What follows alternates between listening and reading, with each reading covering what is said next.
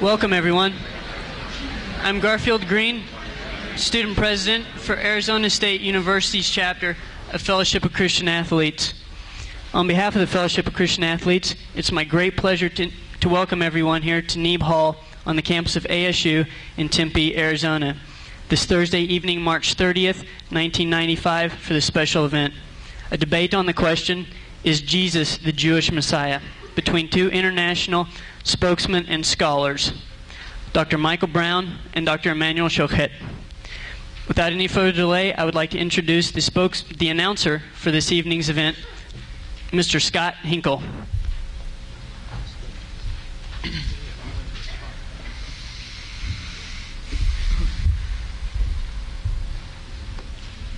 Good evening and shalom. Tonight's debate will focus on the two related questions.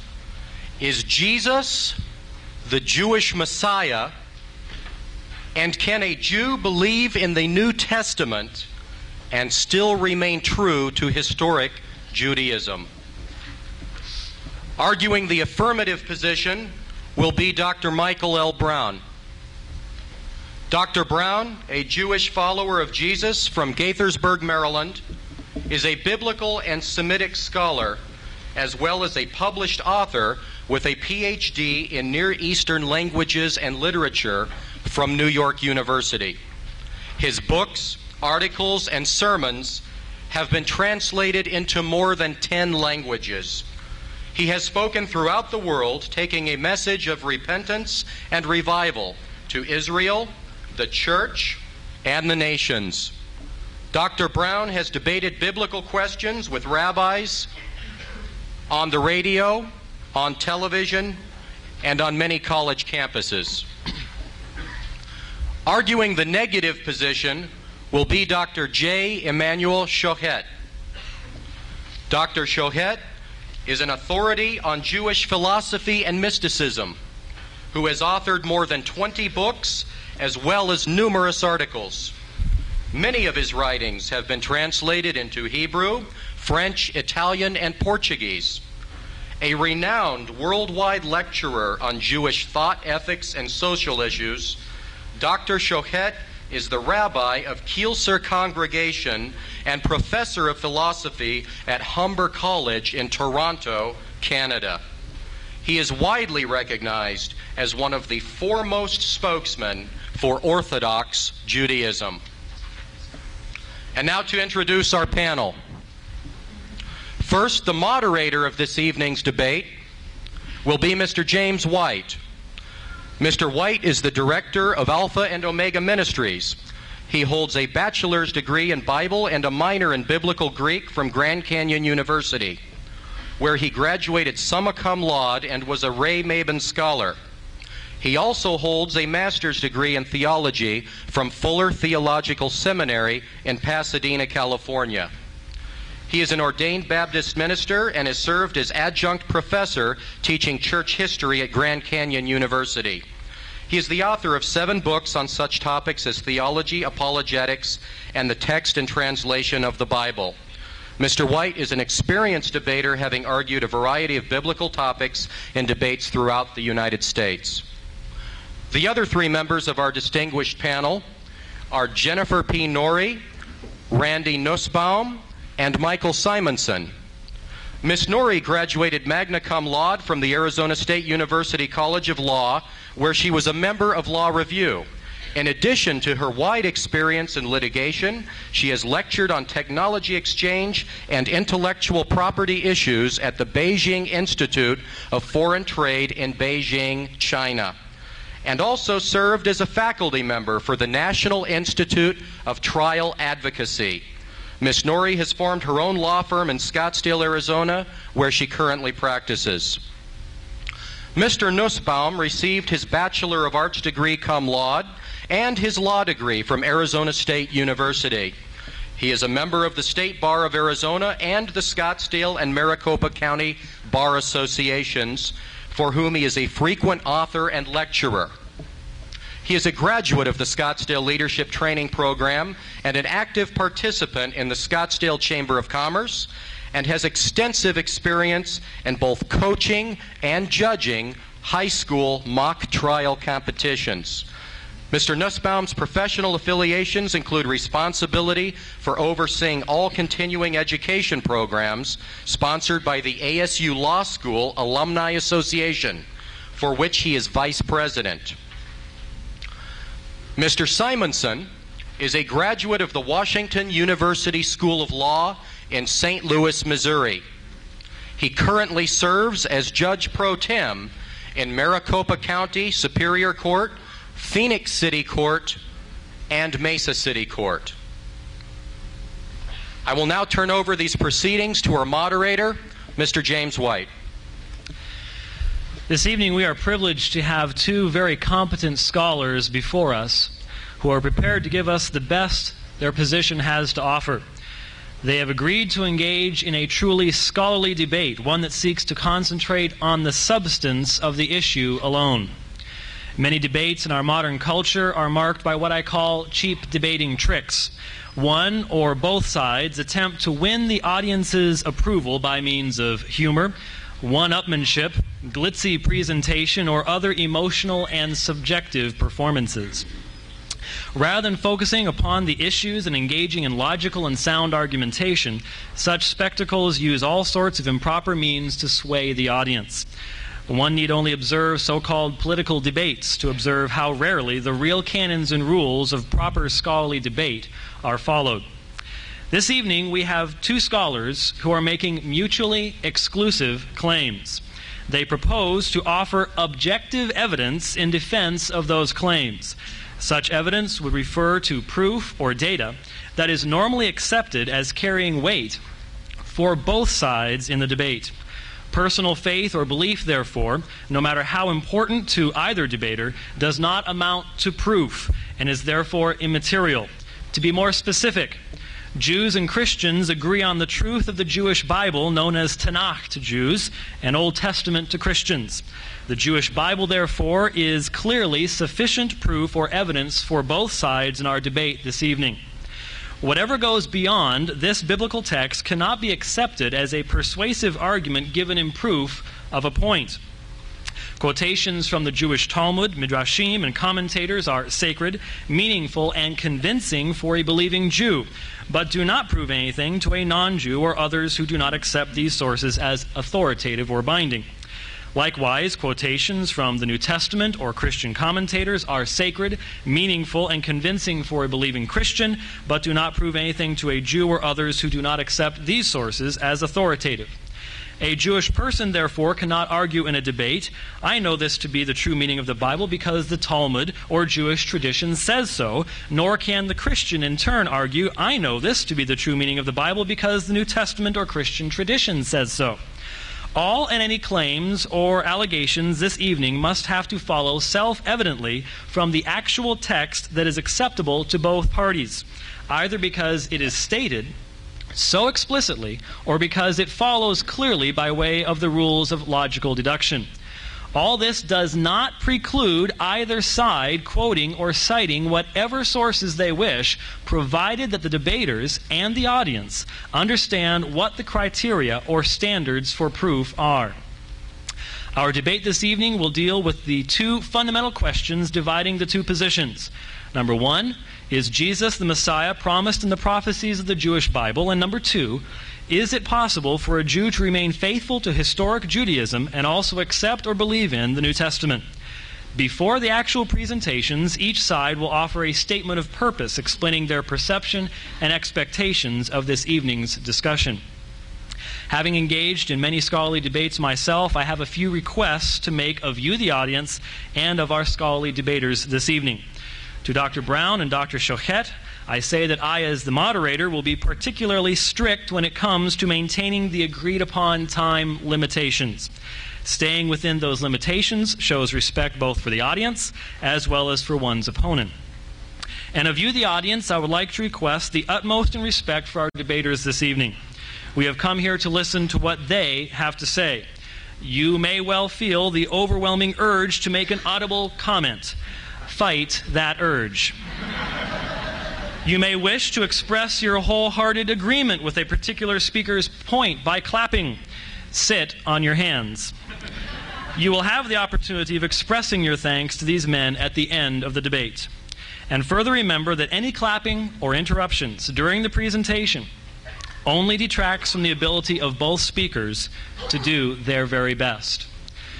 With that said, our format this evening, as you have in your handout, indicates the debaters will begin with a four-minute opening statement. We have changed that to a five-minute opening statement, beginning with Doctor Schochet.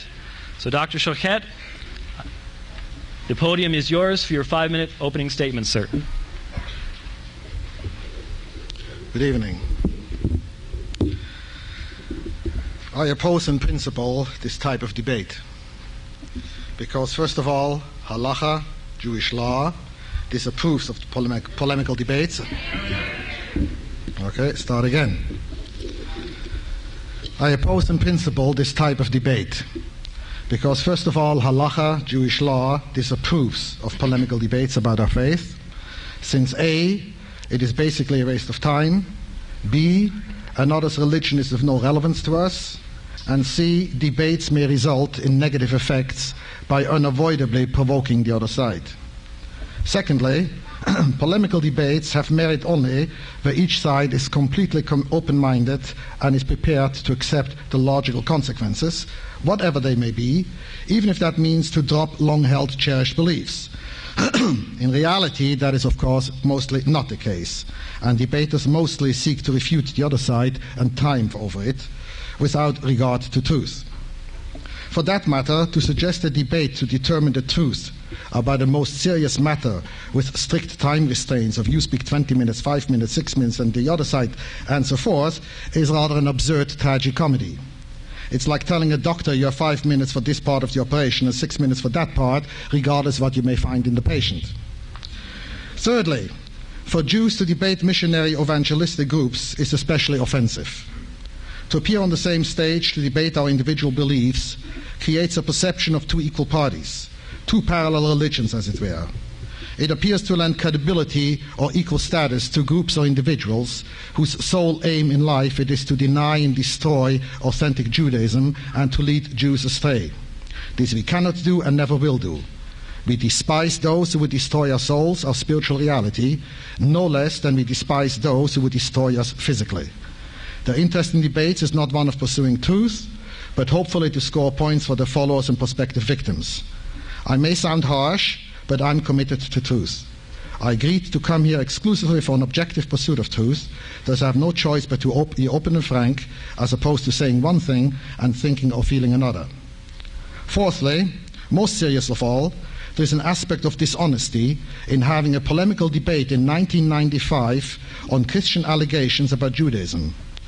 There have been numerous such debates over the past two thousand years with Christian theologians or Jewish apostates, generally forced upon us by the dominant Christian powers, mostly with the threat that if the Jews would lose the debate, their communities would be forced to convert, killed, or expelled. We had to weigh our words and arguments most carefully, so as not to offend the Christian authorities and suffer dire consequences. Oftentimes we suffered these anyway, because our opponents were furiously frustrated by failing to present valid arguments. That is another reason why we Jews don't like polemical debates. In short, we Jews have already been confronted by every conceivable question and challenge and already answered every single one of them. We have never lost a debate. Many of these debates have been recorded even by Christians and are readily available in books printed in many languages and found in numerous libraries, in addition to numerous polemical and apologetic works composed and printed in medieval and modern times. Practically speaking, this means that there is something basically wrong when somebody still wants to debate us on these issues. If they really want to find out what's what, they can simply go to a bookstore or library and find there the answers to all and any of their questions, plus infinitely more than they want to find. Both the Bible and the rabbinic writings have been thoroughly taken apart in these debates, with every possible detail discussed. Thus, I question the motivations and merits of such debates and view them as fishing, as cheap fishing expeditions for purely ulterior motives. What then am I doing here? A, to make these points public once and for all. B, to give the lie once and for all to the claim that we rabbis are afraid to debate or have something to hide. I'm not interested in attacking another religion, which is forbidden by Jewish law, or to try and convince Christians to change their minds or beliefs, et cetera. My sole and ultimate goal is to get missionaries off our backs, to say to them, leave Jews alone. You have nothing to teach us. You have nothing but your personal beliefs, things that you chose to believe in but cannot substantiate objectively. Thus, stop harassing Jews to change what you and we know to be absolutely true, the revealed Word of God, for something that is no more than your personal leap of faith in the claims and allegations of one or more individuals of the New Testament, which you chose to believe, just as Muslims chose to believe in Muhammad, Buddhists chose to believe in Buddha, Parsis chose to believe in Zoroaster, Mormons chose to believe in Joseph Smith, Moonies chose to believe in Reverend Moon, et cetera, et cetera, et cetera. And to the Jews among you I say, return to your fold, to your roots, to that which we all know to be true.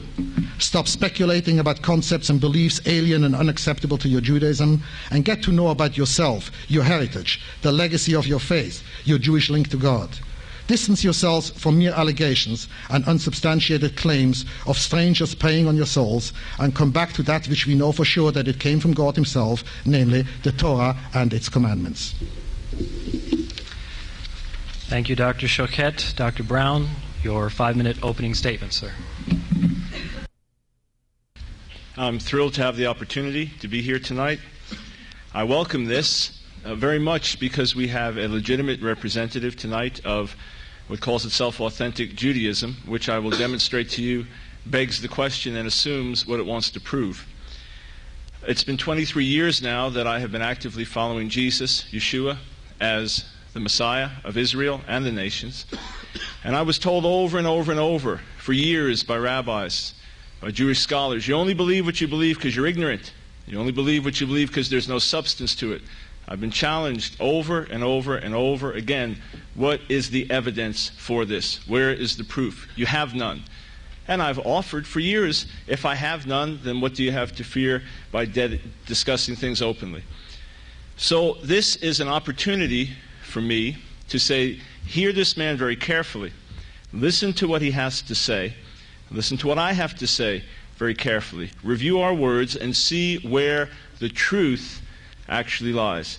I would warn you to beware of sweeping, bombastic statements by either side that prove nothing, some of which, in fact, I have already heard, namely that I and all other Jewish believers in Jesus here actually know the truth is against us.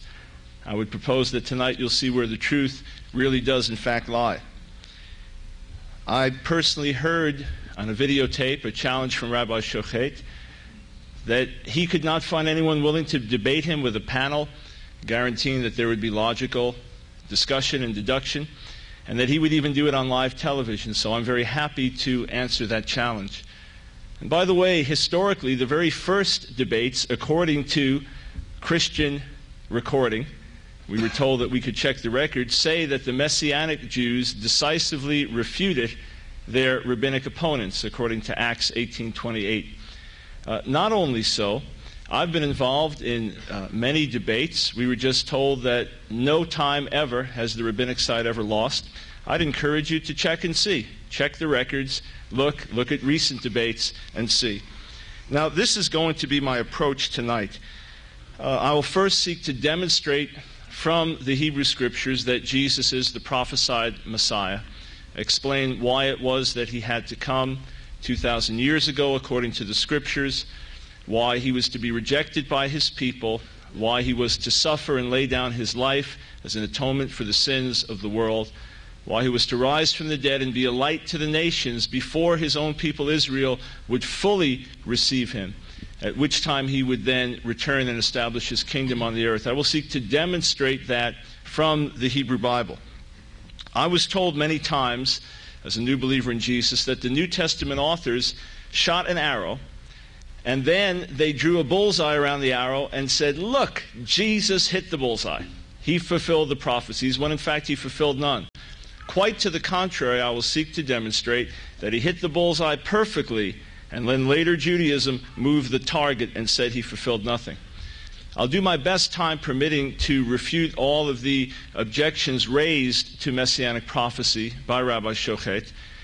What I will seek to demonstrate is that there is no actual substance in any of the arguments. So if I'm unable to get to every single one of them, what I hope to prove is that each one raised has the full value of zero, so that zero plus zero plus zero times a million still equals zero. I will use rabbinic literature for two reasons. One, if I give you an interpretation of the Hebrew Bible and you say that's far-fetched, that's crazy, that's a later Christian view, if I can show you that this was also common in rabbinic circles, even among the rabbis, most all of whom rejected Jesus, then I can say this is not just some newfangled Christian view, but this is actually recognized as a legitimate reading of the text. As to the question of can a Jew believe in the New Testament and be true to historic Judaism, I will seek to demonstrate that it is the religion of the Talmud that is not faithful to the Bible, and thus I will seek to demonstrate the spirit and essence of rabbinic Judaism, and you can judge for yourselves whether it follows. I have actually seen much fruit from debates because people get provoked to study more, to think more, to search more, to sift more. I'm not expecting in a few minutes to change someone's life course, although anything is possible. What I'm expecting is to provoke you to think, to study, to research, to open up your heart, to ask God, to get into the Scriptures. Having done that, I trust that this will produce much lasting fruit. Thank you, Doctor Brown. We will now have a twenty-minute position statement from Doctor Schochet. Let me mention that Doctor Schochet has the option of finishing a little early and transferring some of his time to his rebuttal period a little bit later. So if he does not use all the twenty minutes, that time will be transferred to his rebuttal period a little bit later on. So Doctor Schochet, your twenty-minute position statement, sir. Before I start and the clock starts ticking, just uh, one comment. Uh, viewers' discussion advised. Uh, meaning that since we all know this is a polemical debate, so obviously certain things will be said that may appear offensive to some. No, nothing of that sort is intended. We have to just take things as they come and in context. So just want this to be realized. Where do I start this? Oh, that button here. Okay. There are two basic issues to deal with. Number one, could Jesus be the Jewish Messiah promised in the Bible? Two, can one be a follower of both the Jewish faith and the Christian faith? Like a Hebrew Christian, Jewish Christian, Jews for Jesus, or whatever else they call themselves. The answers to both these questions are categorical no's. Why is it impossible for Jesus to be the Jewish Messiah? Mashiach, the Jewish Messiah, is a concept wholly and totally derived from and dependent on the Jewish Bible. For all and any information, one can depend only on the Tanakh, the Jewish Bible. To put it very briefly, there are ten basic aspects read the biblical Mashiach and Messianic era. Number one, Mashiach is a descendant of King David. He is obviously a human being. God has vouchsafed the divinely sanctioned rulership of the Jewish people, the throne of Israel, to David and his descendants forevermore. To be the legitimate successor to King David, therefore, Mashiach must be a direct descendant in paternal line, son after son. For the Torah restricts tribal affiliation and succession to paternal descendants only. Number two, of Mashiach it is said in Isaiah, the Spirit of God will rest upon him, a spirit of wisdom and understanding, a spirit of counsel and might, a spirit of knowledge and of the fear of God. He shall be inspired with fear of God. Number three, Mashiach will come after the children of Israel will sit solitary for many days without king and without prince and without sacrifice, Hosea chapter three. Number four, the Holy Temple in Jerusalem will be rebuilt to stand forevermore after Mashiach comes, as explained in the book of Ezekiel. Number five, the exiles of Israel will be restored from all the corners of the world to the Holy Land, the land of Israel, as explained in numerous passages in the five books of Moses and practically every prophet. This restoration of Israel is unconditional and will happen even if the people should not wish to return, as explained in Ezekiel. Number six, the whole earth, once Mashiach comes, will be filled with awareness, consciousness, knowledge, and perception of God and godliness. God's Spirit will be upon His people, endowing them all with the power of prophecy and vision. all mankind will worship God in unison. I leave out all the references. If necessary, I will quote them later on simply to save time. Number seven, oh sorry, a part of number six also includes that the Messianic era will be an end to evil and sin. Seven, the Messiah will usher in a permanent era of universal peace and harmony, a veritable utopia throughout the world. Isaiah chapter two, Hosea chapter two, Micah chapter four, Zechariah chapter nine. Even the animal kingdom will be affected to the point that animals too will live in peace and harmony with one another. Number eight, the Messianic era will witness the eradication of disease, and all afflicted shall be healed, Isaiah thirty-five. Death itself too shall cease, Isaiah twenty-five. Number nine, in the final stage of the Messianic era, there will be a resurrection of the dead. Number ten, there will be marvelous prosperity with an abundance of every kind of produce. Now, not a single one, not one, of these prophecies applies to Jesus, both according to the well-known Jewish tradition, which rejects Jesus categorically, as well as according to the admission of the New Testament. Four, number one, according to the New Testament, he was not a paternal descendant of David. And in Judaism, as said, it is only the father who determines tribal affiliation and succession. The mother determines the religion, the faith of the child, but not the tribal affiliation, as stated explicitly in Numbers. Number two, he did not come after Israel was without sacrifices, a holy temple, exiled to all corners of the world. Number three, the earth has certainly not been filled with the knowledge and perception of God since he came. Nor does all mankind worship God in unison, nor is there an end to evil and sin and warfare, nor is there universal peace and harmony among men and animals or an eradication of disease and the resurrection of the dead. In fact, the world has never seen so much warfare, bloodshed, suffering, confusion, inhumanity, et cetera, as since the coming of Jesus, and very much, if not most, unfortunately, in his name. The idea of a second coming is a sheer invention without any source whatsoever, and contradicts even the words of Jesus himself, who promised that the Messianic age and redemption would be in his generation. Matthew, uh, repent, for the kingdom of heaven is at hand. Uh, there be some standing here which shall not taste of death till they see the Son of Man coming in his kingdom. The time is fulfilled and the kingdom of God is at hand. This generation shall not pass till all these things be done. Uh, little wonder then that his last words on the cross, according to John, Uh, was, were words of disappointment and resignation when he said, "It is finished," and bowed his head and gave up his spirit. According to Matthew three, John the Baptist made the same prediction, and it's also found in Revelation, to show unto his servants things which must shortly come to pass, things which must shortly be done. Behold, I come quickly. The time is at hand. So obviously, it was not meant even by the New Testament in terms of a second coming. Number four, Mashiach is supposed to be a man with the Spirit of God upon him, a spirit of knowledge and the fear of God. He shall be inspired with fear of God. Righteousness shall be the girdle of his loins. Unfortunately, Jesus did not live up to this, as according to the records of the New Testament and Jewish records, he was a contentious and witting transgressor and denier of God's laws and commandments and Jewish tradition. To wit, A.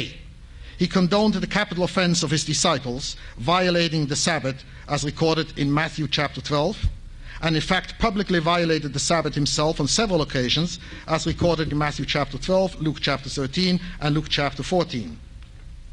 B. He denied and mocked the dietary laws of the Torah as recorded in Matthew chapter fifteen and Mark chapter seven. C.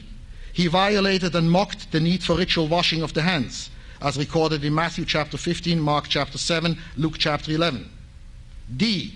He ignored the practice and laws of ordained fasts, as recorded in Matthew chapter six, Mark chapter two, Luke chapter six. E.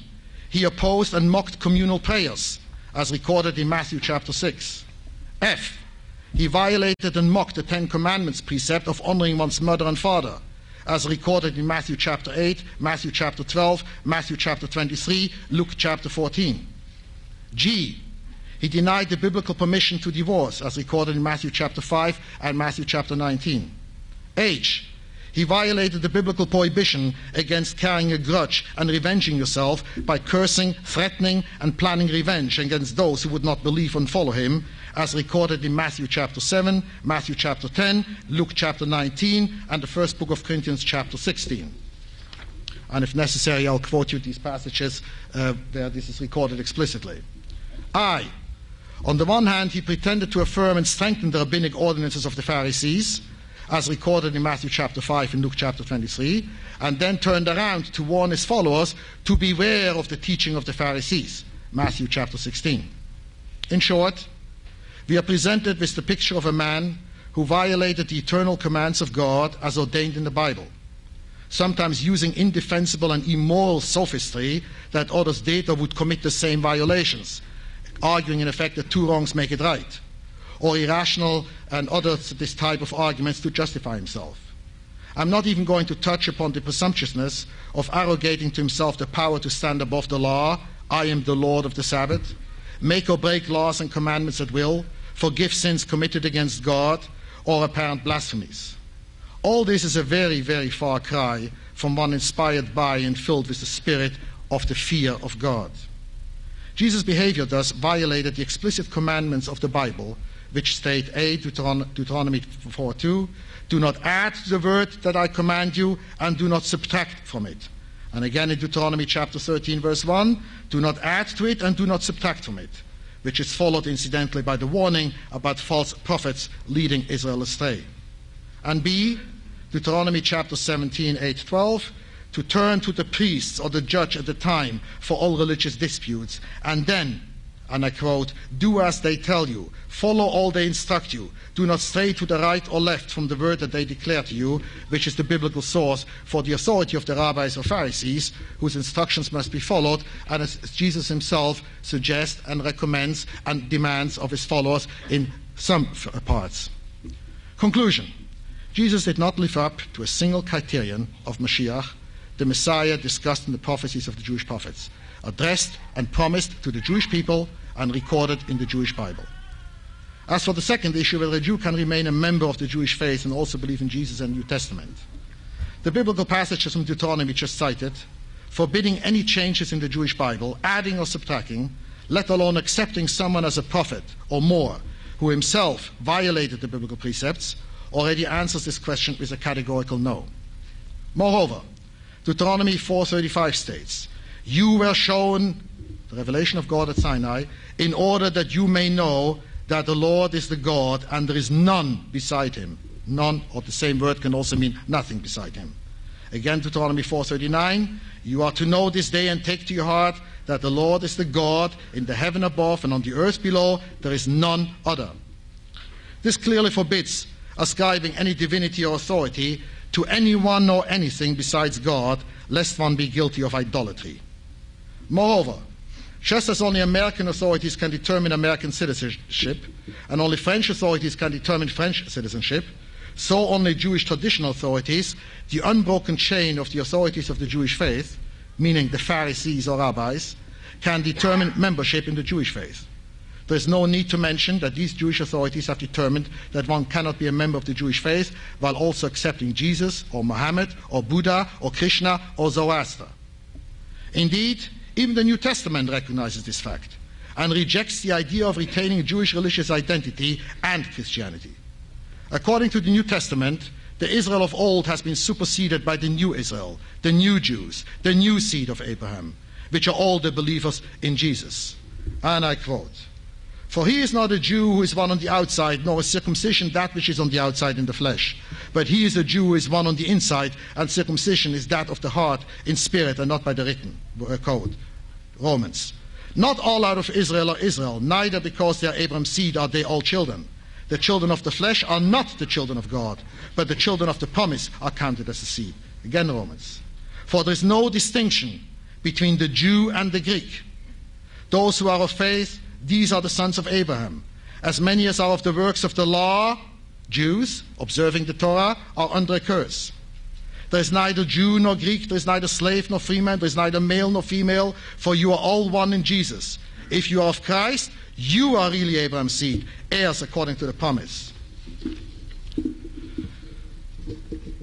Now in Jesus became near, for he made the both one, meaning Jew and Gentile, and broke down the wall of partition, that he might create the two into one new man, in one body, through the stake.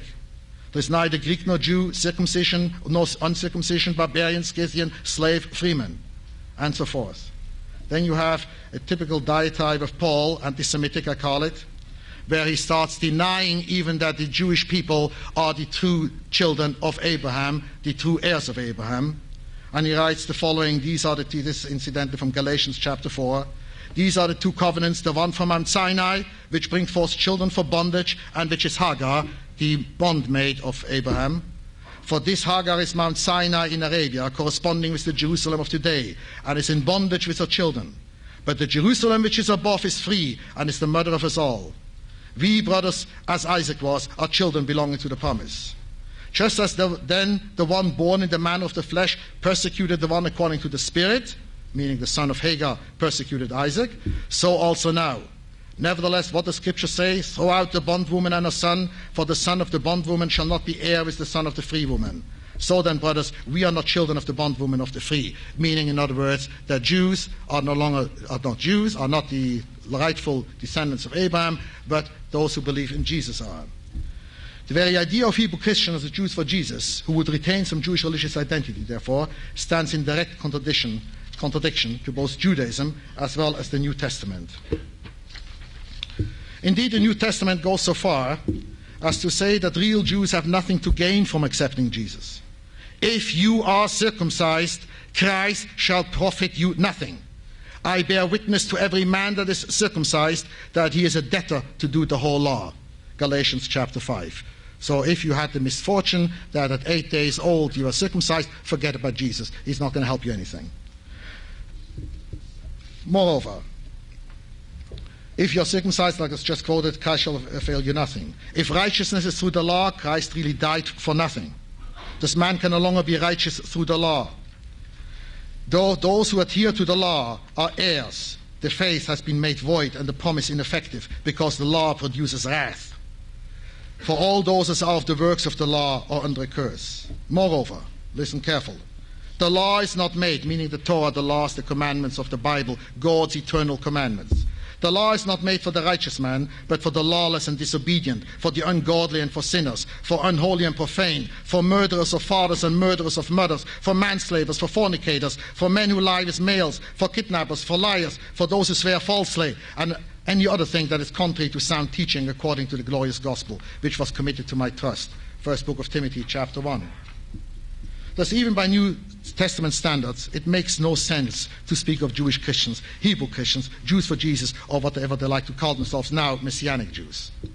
These groups pretending to be Jewish and trying to fool themselves and others by observing certain Jewish laws, customs and practices, thus violate the New Testament passages which I just quoted, which declare categorically that, as said, that if righteousness is through the commandments, the observance of Jewish customs and practices, Christ really died for nothing. The execution of Jesus is the end of the law. It follows then that not only from Jewish tradition, but even according to the straightforward teaching of the New Testament, without interpreting, just reading what it says, not taking out of context, just the words as they are, the concept of Jewish Christians, Messianic Jews, Jews for Jesus, et cetera, makes as much sense as square circles, Jews for Zoroaster, kosher pigs, Christian Muslims, Christians for Krishna, and all other such oxymorons. Thank you. Well, I'm thrilled to hear so much of the New Testament quoted. Unfortunately, uh, I would honestly say that was the greatest demonstration of verses taken out of context and misinterpreted in the shortest period of time that I've ever heard in my life. Now, we were just told nothing was taken out of context. Everything was quoted out of context, just pulled out. But I want to go very briefly and deal with the key things that were said uh, as quickly as possible, remembering that as we refute them one by one, doesn't matter if a thousand arguments were given, zero plus zero plus zero equals zero. And then I seek to take the rest of the time to demonstrate our point. Uh, we were told that there are ten characteristics of the Messiah according to the Jewish prophets. What we weren't told was that not one single passage quoted anywhere in the Hebrew Bible or referred to mentions Mashiach. In other words, this is interpretation telling you that these are messianic passages. How do we know that these alone are messianic passages? How do we know that these tell the whole story? Not a single one said Mashiach. Now, what we must do is go through the scriptures and see how the messianic idea developed, and then see what the prophets did speak of, and then see who fulfilled them. In terms of some of the specific objections, we were told, for example, that the Messiah was to be a descendant of David, and that tribal affiliation is determined paternally according to the Torah, and Numbers was cited. In point of fact, the opposite is true in cases where there is not a male father, uh, so that uh, the, the father, the male dies and only women are left, then tribal affiliation will come through the women, and you can find that at the end of the book of Numbers. What do you do with the case that, according to rabbinic tradition and certain passages in Scripture, it's understood that Messiah could well be a pre-existent one, in other words, greater than just man? Well, the New Testament gives us the answer. Through his mother, he is a physical descendant of David, but he is greater than David. That's the whole reason that the New Testament speaks of a virgin birth. So he is not just a son of David, but greater than David. Uh, we are told, according to Hosea, which I know meant Hosea three, the Messiah will only come after years of exile and years without a temple and sacrifice. Quite the contrary. Hosea three says, only after many, many, many years of desolation will the people of Israel then seek the Lord and David their king. In other words, this is not someone who is now going to come, but this is after years and years and years of being without him that they will then seek him. Why? Because he had come before that time of exile. We were told, according to the book of Ezekiel, that the Messiah will build the temple. Where did Ezekiel say those words? We were told that there will be restoration after Messiah comes. Where did the prophets explicitly say those words? We were told that when the Messiah comes, there will be no more evil or sin. The glory of God will fill the earth. It is true, there are many prophecies about the Messiah, the King, who will bring all these things to pass. But none of these passages mention, none of these so-called descriptions of the Messiah mention the problem of human sin. We don't need a king to just show up one day. We don't need someone to snap their fingers and suddenly there's no more war. It's like our, our dear respected former president Jimmy Carter going to Bosnia, and now there's peace. It doesn't just happen so easily unless there's a heart change. I'll show you that Messiah first had to come and deal with sin, that he was not just a king, but also a priest. Uh, we were told that there will be no disease when Messiah comes, according to Isaiah thirty-five. Isaiah thirty-five, again, does not explicitly mention Messiah, but it does say that there will be great miracles of healing, which, in fact, were the hallmark of Jesus' ministry. We were told, for example, that the second coming is a myth and contradicts Jesus' own words. Jesus is the one that said that the kingdom of God would be like a king going into a distant country, and people would all think he was delaying his coming. So it would only be after a long period that he would return. What about some of the passages referred to briefly, like Matthew sixteen? There are some tasting here who will not see death until the Son of Man comes in the glory of his kingdom.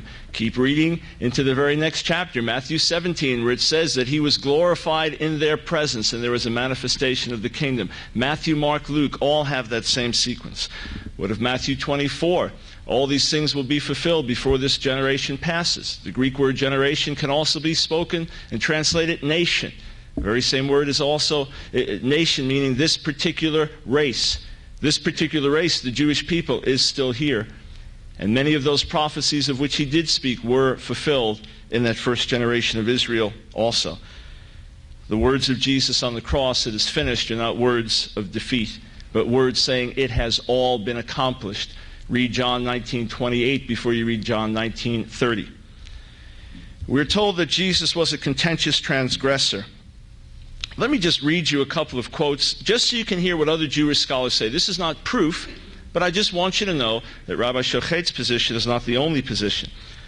According to Rabbi Leo Beck, who was a great defender of Judaism in the years of the Holocaust in Germany, he said, "Jesus is a genuine per Jewish personality. All his struggles and works, his bearing and feeling, his speech and silence bear the stamp of a Jewish style.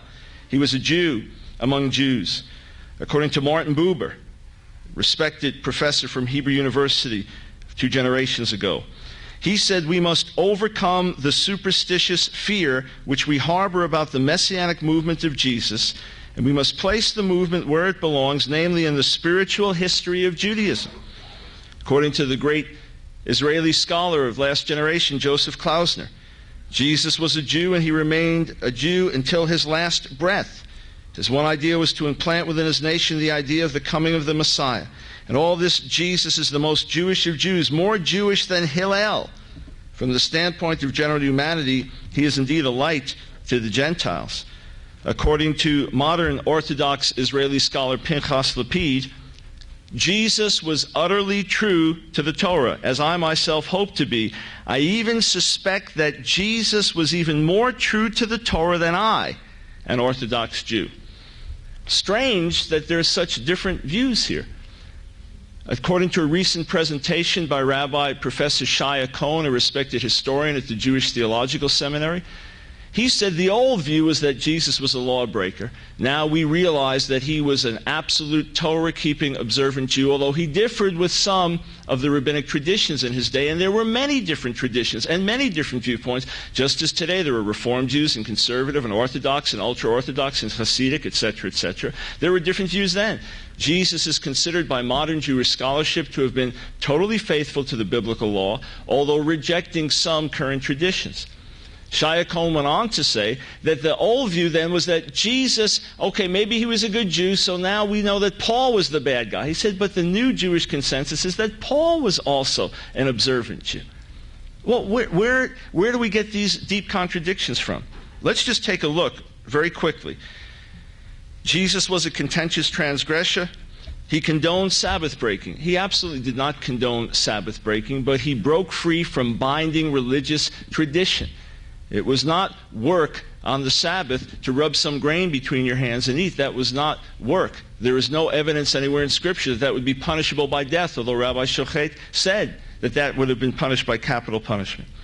We're told, for example, that he mocked the dietary laws. Actually, what he explained was nothing that you eat actually defiles the inner man. But we know that years later, Peter could say, I've never eaten anything unclean. And for four hundred years, as recorded by the early historians, Nazarenes, Messianic Jews, Jewish followers of Jesus, were recognized by the church because they all kept the biblical law, although they rejected rabbinic tradition and yet followed Jesus. Strange that if Jesus mocked all these things and made them void, that his followers continued to keep these. We're told that he rejected ritual hand washing. Why shouldn't he? It's not taught in the Bible. It's the rabbinic tradition. He can reject it if he feels it's contrary to Scripture. We're told he rejected ordained fasts in Matthew six. Read it. It's not there. We're told he rejected honoring parents.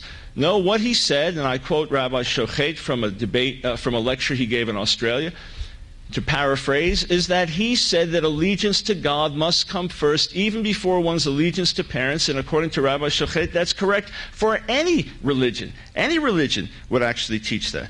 We're told that Jesus cursed, threatened, and planned revenge. No, what he said and what the listeners understood him to say was that God himself would execute vengeance on those who rejected the Messiah. A thoroughly biblical teaching and a thoroughly right teaching. Jesus himself told his followers, don't fight for me. He told them, don't try and defend me. He said, my kingdom is not just of this world. Otherwise, my servants would be fighting for me. And we know generation in, generation out of true Christians, not those that call themselves Christians and denied it by their very actions, but generation after generation has blessed those that curse them. As I think of, of uh, Jewish Christians who survived the Holocaust, who lost their entire families to the Nazis, weeping with Nazis and forgiving them and seeing that open the door to these people truly repenting. They learned that spirit from Jesus. We're told, according to Matthew five, Jesus said that you had to keep rabbinic law. He did not say that. He said you had to be faithful to Torah that would not be abrogated until heaven and earth passed away or until everything was fulfilled. And he warned against rabbinic tradition and said you've got to be more righteous than these people because some of them are actually hypocritical. Not all, but some of them are hypocritical. He did not just willingly make or break commandments. And yes, he did have the authority as Messiah to pronounce forgiveness of sins and bring people into right reconciliation with God. More importantly, we were told that he violated don't add or don't subtract. In point of fact, it is rabbinic Judaism that has violated don't add to the commandments or don't subtract. There are thousands and thousands and thousands of things that rabbinic Jews do today in great sincerity, in great zeal, in great devotion that are not found anywhere in Torah, and yet they are considered binding law by the thousands. Just start sitting down and reading Talmud and look at all the things discussed. Look at the, the standard Jewish law called Shulchan Aruch, et cetera, et cetera. Thousands of things added, not taught. And many others taken away, although there is no Torah mandate to replace sacrifice with prayer. This was done by the sages at the end of the first century. We were told that according to Deuteronomy seventeen, there is authority to the rabbis to teach what the Bible actually says. What Deuteronomy seventeen, beginning in verse nine, actually does is gives the sage, the, the Levitical priest or judge in that day to be somewhat of a supreme court to decide cases of civil, civil law, homicide, assault, et cetera. It does not give them authority to say who the Messiah is or not, or when you should pray or when you shouldn't pray, or what words you should say. But this is what the Talmudic tradition actually says. If they tell you right is left, you do what they say. Let me take it a step further. If they tell you follow our traditions, and I'm giving to you what Moses Maimonides said in his introduction to his commentary on the Mishnah, if a prophet proven by God with miracles says to you follow the plain sense of the scripture, and that plain sense violates the tradition of the sages, he's a false prophet. Kill him. He should be put to death. Let me take it a step further. According to a classic passage in the Talmud, Bava Metzia fifty-nine b, God himself can be overruled by the majority of the sages. In other words, if the majority of the rabbi says this is what the law says, and God from heaven says that's not true, you can overrule him. What's that based on? Exodus twenty-three two. The Hebrew clearly says, do not follow the majority to pervert justice. However, the words don't follow the majority were cut down to follow the majority. According to Chief Rabbi Hertz in his commentary on the Pentateuch, page three sixteen, he says the rabbis disregarded the literal meaning of the last three words of the verse. The verse says don't follow the majority. It got taken to say follow the majority, even if it means overruling God. I say very clearly it's not Jesus or the New Testament that is deviated from the Hebrew Bible. I say this with pain. I myself have written on anti-Semitism in the so-called church. I have written about the beauty that is to be found in rabbinic Judaism, and don't make all these people into demonic monsters. I have to say in all candor, though, that the rabbinic faith has departed from Scripture. I could multiply examples on and on and on. Time, however, won't permit me to do that. We were told that following Jesus, recognizing him as Son of God, is idolatry.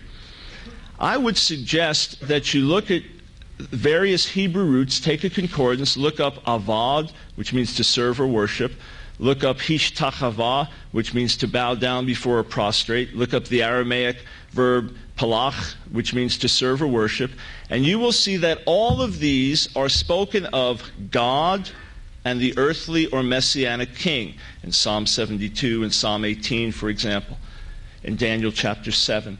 We are told to worship and serve God, but it also says that the Israelites will worship or serve or bow down before the Messianic King. There's nothing idolatrous about that. According to the New Testament, Yeshua, Yeshua Jesus, is the Word made flesh. The Aramaic concept is the memra of the Lord. And I could quote passage after passage from the ancient Aramaic traditions called the Targum. For example, that the Memra, the word of the Lord, created man. That Abraham believed in the word of the Lord. That the word of the Lord will be my God, according to Jacob. On and on with citations. Is that idolatry, or is that saying God revealed himself through his word? The one that Psalm two calls the Son of God, the anointed Messianic King. Nothing idolatrous about it. Again, if there's any question, if you need more citations, I'd be happy to give them to you. It is utterly untrue that according to the New Testament, New Israel has superseded Old. What Paul is saying is that the Gentiles have become spiritual children of Abraham by faith. What Paul says in Romans two twenty-nine, as recognized in most modern translations, it is not the one who is just a Jew physically, who is a true Jew, but the one who is a, tr- a Jew inwardly. In other words, between two Jews, who is the real Jew? The one who's one outwardly only, or the one who's one inwardly? When he says, not all who are Israel are Israel, not all who are physically and truly Israel are of the spiritual seed of Israel. Read Romans nine, ten, and eleven, and you will see that Paul addresses Gentile believers and talks to them about Israel and says that Israel is loved by God, although rejected in mass because of their rejection of the Messiah, and God cares for them, and God will restore them. I've documented this very clearly, and the idea that the church is spiritual Israel is a later idea that, yes, has opened itself up to terrible problems. And yes, gross persecution by so-called Christians of the Jewish people.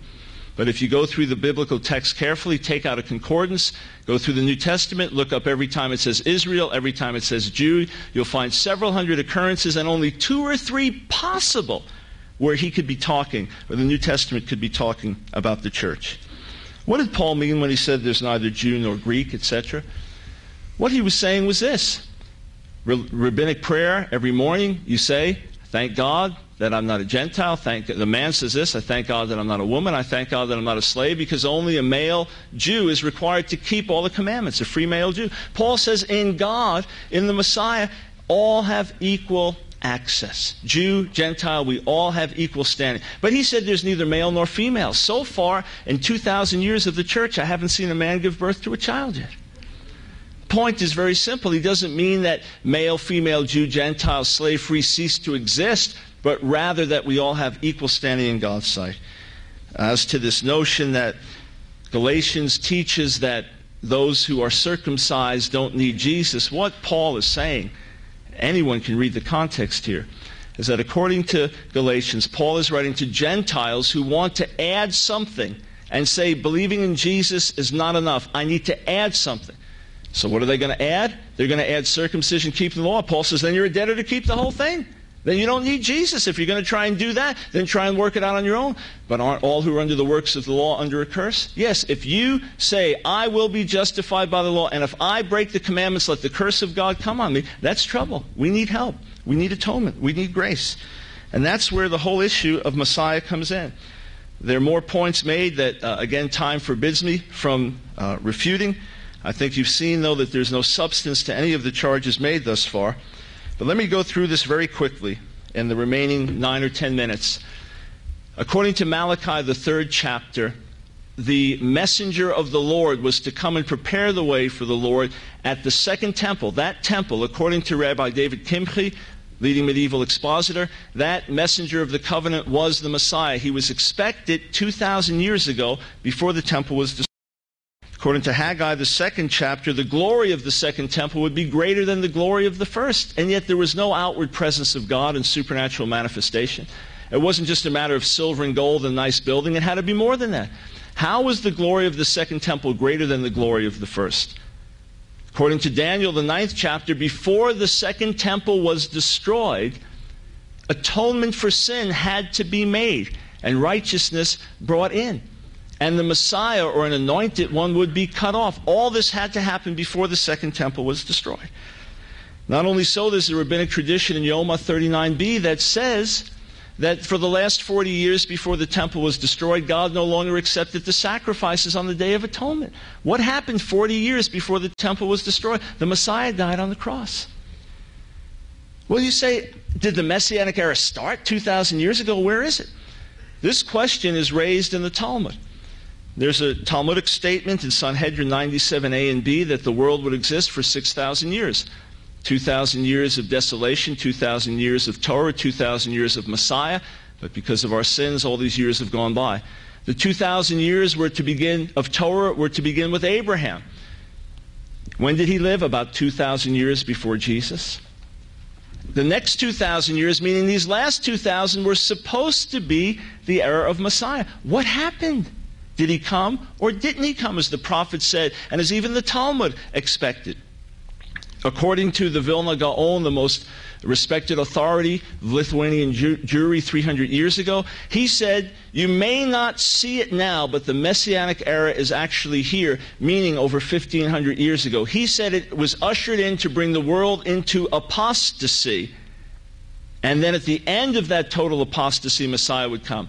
I say quite the opposite. Malachi was right. Haggai was right. Daniel was right. Messiah did come. The era has begun. Now, it's important that you realize that David was not just a king, but was also recognized as priest. No, he didn't function as an official priest, but according to Psalm one ten, either spoken to David or by David. It cannot refer to Abraham, as some later commentaries claim.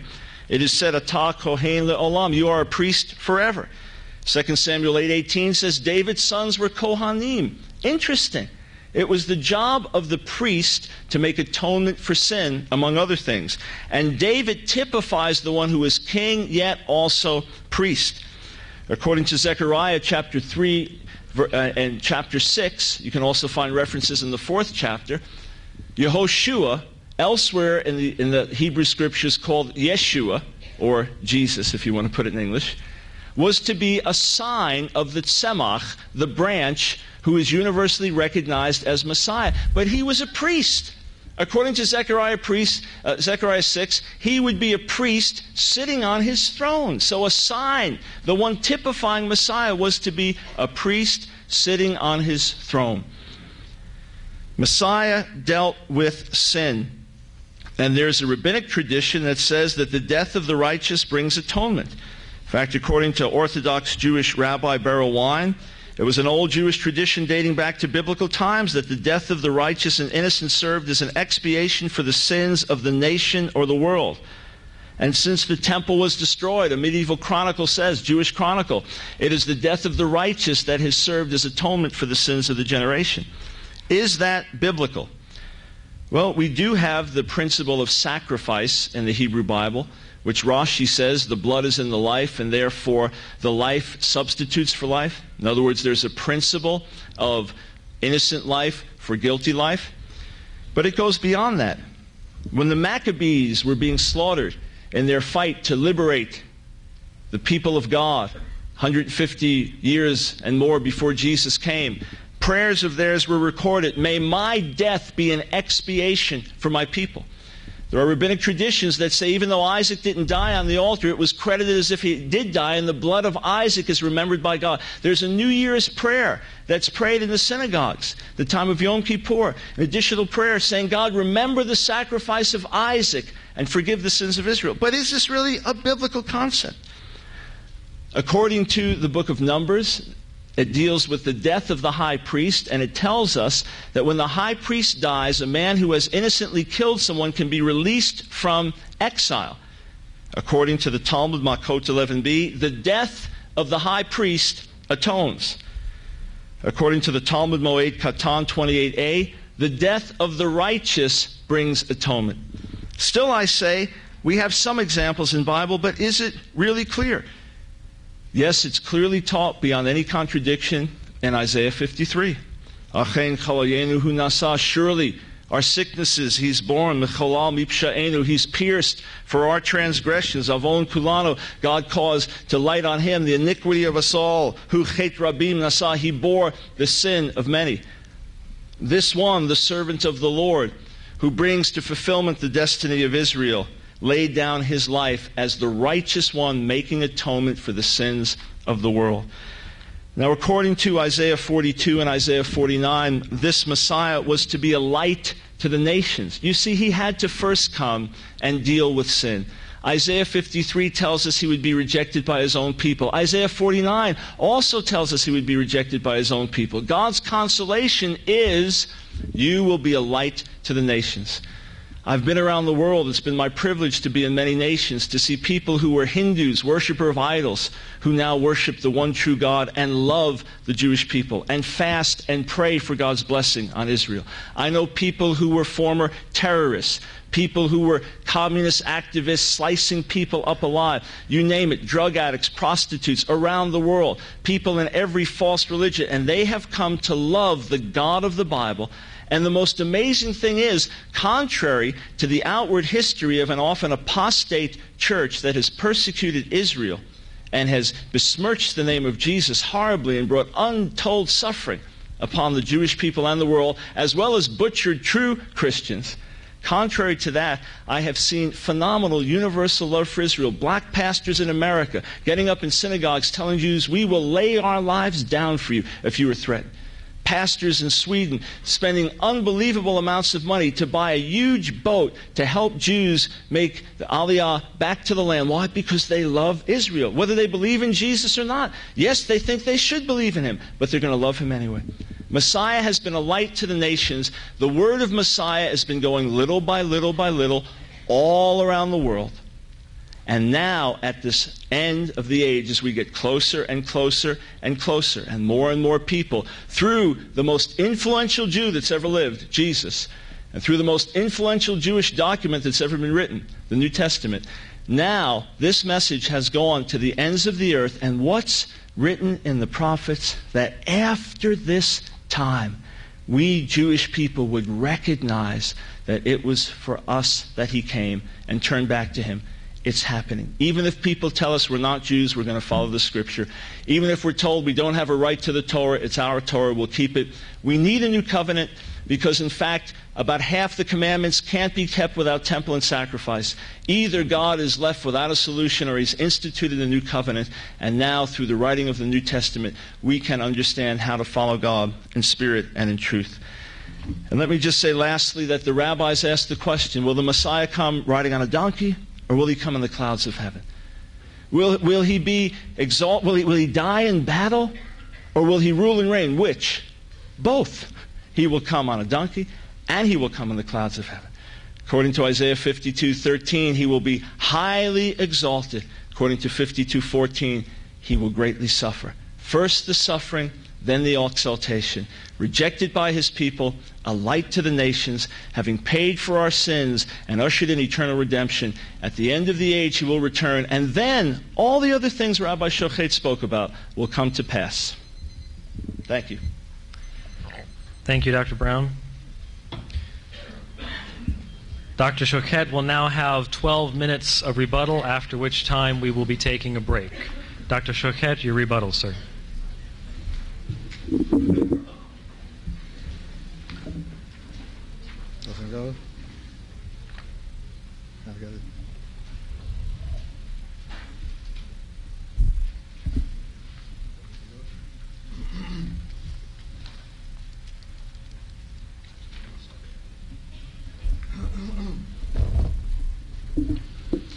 Well, I'm amazed. I'd really, really honestly expected much better. I'm very disappointed. Okay, can't hear me again. Well, it's in his favor. um, Doctor Brown started off by saying that all the passages that I mentioned, not one of them refers to the Messiah, mentions the Messiah. And interestingly enough, his very last sentence was the exact opposite. Once the second coming comes, then all these things that Rabbi Schochet spoke about will come to pass. Now, is it messianic or is it not messianic? Give me a break. You can't have it both ways. For that matter, if any of or all those passages are not messianic, then where do you have messianic in the whole Bible? There isn't, there are no other passages speaking about Messiah. The word Mashiach, relating to the Messiah, is not mentioned once in the Bible. That's a later rabbinic concept. The word Mashiach simply means anointed. Anointed can mean a high priest, anointed can mean a Gentile king. As Isaiah refers to Cyrus, king of Persia, as the anointed. Every king that is anointed, and we refer to Mashiach simply, to the Messiah as Mashiach, simply because he will be the anointed king. There is no significance to the word Mashiach. And as a matter of fact, therefore, also the reference to Daniel that he brought has absolutely nothing to do with the Messiah. It's not the Messianic passage. It's talking the anointed will be cut off, meaning the high priest who is the anointed one. And since already speaking about those two references he put there together, in Jonah there is not one single reference to Messianic aspects whatsoever. All that just as an introduction. Secondly, the onus of proof is not on me. I don't have to disprove that Jesus is the Messiah. Anybody could claim that he is the Messiah. The onus of proof is on the one who claims that Jesus or anybody else, Shabtai Tzvi or Bar Kochba or David Koresh or Jimmy Jones or I don't care who, that they are the Messiah. It's up to them to offer proof. Doctor Brown has not offered one single passage, one single argument, one single point that Jesus has anything to do with Messiah or anything to do with the Old Testament. He spent a lot of time on the Talmud, on the rabbis, the oral Torah. We are not discussing the Talmud. We are not discussing the oral Torah tonight. What are you bringing that in for? As the moderator already said at the beginning, we are dealing now strictly with the biblical prophecies and the biblical concepts of what we are talking about Mashiach. So who gives a hoot what the rabbis say, what the rabbis don't say, what the rabbis believe or what the rabbis don't believe? And who gives a hoot that there have been some Jews who praised Jesus, especially a fellow like Martin Buber, who was intermarried, a totally secular Jew, who didn't believe in anything, who led no religious life whatsoever. And likewise Joseph Klausner. Leo Beck, you want to know about Rabbi Beck? You want to know one of the sharpest criticisms against Christianity? Read Leo Beck's article, Romantic Religion, in his book, Judaism and Christianity. Even I have never said things as sharp and as provocative as he says there. Indeed, it's mainly geared against Paul, but as sharp as you can possibly be. For that matter, to quote to me some liberal rabbis, reform rabbis, or secular Jews altogether, or even Lapidus, whoever he is, and never heard of the man, and couldn't care less who he is, that is like me quoting to him a whole bunch of left-wing uh, Christian theologians and saying, look what they have to say about the New Testament. Look what they have to say about Jesus. I'm sure that Doctor Brown will say, well, they are not speaking for Christianity. This has nothing to do with traditional Christianity or historical Christianity or religious Christianity. It's irrelevant what they say. Well, thank you very much. I return the compliment. Um, for that matter, with regards to the oral law and the uh, rabbinic tradition, he says that Jesus rejected that. Oh, yeah? We'll have a look at Luke chapter twenty-three, verses two and three. The scribes and the Pharisees, that's the rabbis, the rabbinic tradition, sit in the seat of Moses. They are the successors to Moses. Therefore, do and observe all the things they tell you. That's Jesus speaking. He's not talking about the Torah. He's not talking about Moses. He's not talking about the biblical tradition. He's talking about the scribes and the Pharisees, because he realized, being a Jew, that there is an unbroken chain of tradition. Without the rabbis, without the scribes and the Pharisees, not a single word in the five books of Moses makes sense. Not one of them. Not one commandment. Take the first Jewish commandment, circumcision. What does circumcision mean? What do you have to circumcise? What do you have to cut off? Tip of your nose? Tip of your ears? Tip of your fingers? There's not one word anywhere in the Bible where you will find the definition of circumcision. Likewise, there's not one word in the Bible anywhere where you find the definition of what working on the Sabbath means.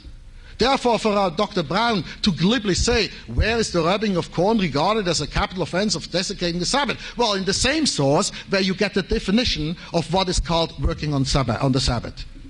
So either you take it or you don't take it. But you can't just say glibly, well, who cares about this? You've, you left it here at twelve minutes. Does it mean I have perpetual twelve minutes? He's giving you time down there. Huh? I would like to know where I am, huh? six thirty-five. I thought it was uh, eight thirty-five, but anyway. um, back to about the honoring parents, which he says he heard me say in a lecture in Australia. He had one advantage over me. He had seen some of my videos or some of my tapes. I've never heard of Doctor Brown except by word of mouth, one or two things. I'm, I'm not talking about uh, he who hates not his father and his mother, et cetera, et cetera, shall not be my disciple. That's the passage I was referring there to. I'm referring to, example, Matthew chapter twelve. Uh, verse forty-six on. While he yet talked to the people, behold, his mother and his brethren stood without, desiring to speak with him. And one of his disciples says, your mother and your brother stand outside, they want to come in. But he answered them, who is my mother? And who are my brothers? That's honoring your mother. And if that is not enough, uh, go on to Matthew chapter twenty-three, verse nine. And call no man your father upon the earth, for none is your father, but one is your father, the one in your heaven. Matthew chapter eight, verse twenty-one. Another of his disciples said to him, Lord, suffer me first to go and bury my father. He wanted him to go along with Jesus. He says, Lord, just give me a minute. There is a commandment in the Torah that you have to bury your dead, let alone your parents. You have an, an obligation to that. And what did Jesus answer him? He said to him, follow me and let the dead bury the dead. Let him bury himself, the corpse there. And so I have one or two more passages of a similar nature. So therefore I'm not referring to what uh, is talking there about hate your mother and hate your father, which could possibly be interpreted. But now we get to the real essence. It was a very dazzling performance by Doctor Brown. And that dazzling performance, quoting, citing, right, left and center, very impressive, very erudite, but the man hasn't said a word. He has violated the principle of this whole debate. Simply by stating, well, what does he mean? He says the passages which I quoted were out of context. He has not shown one being out of context. But then he said like this, but what did Paul mean? And what does he say? Let us see what he said. I took the simple meaning of what it says there.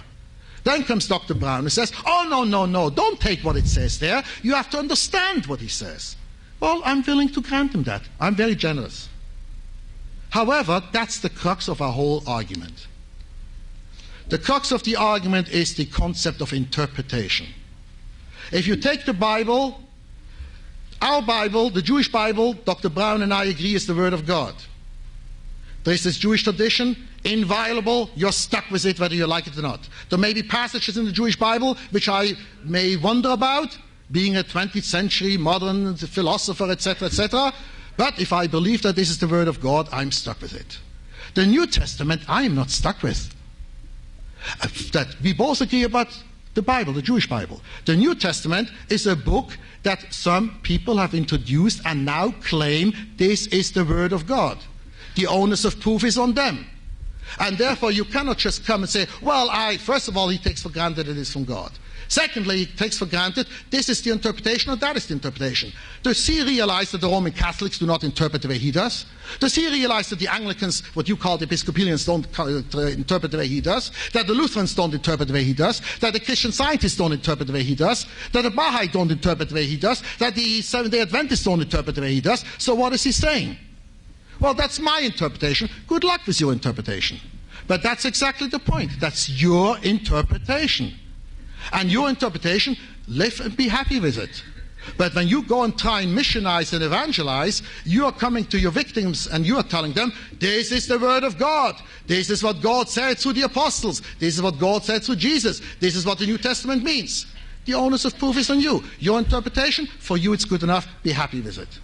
But it has no more value, and it has no more validity than Reverend Moon's interpretation of the New Testament, than David Korsh's interpretation of the New Testament, than Jimmy Jones' interpretation of the New Testament, or any crackpot that may come.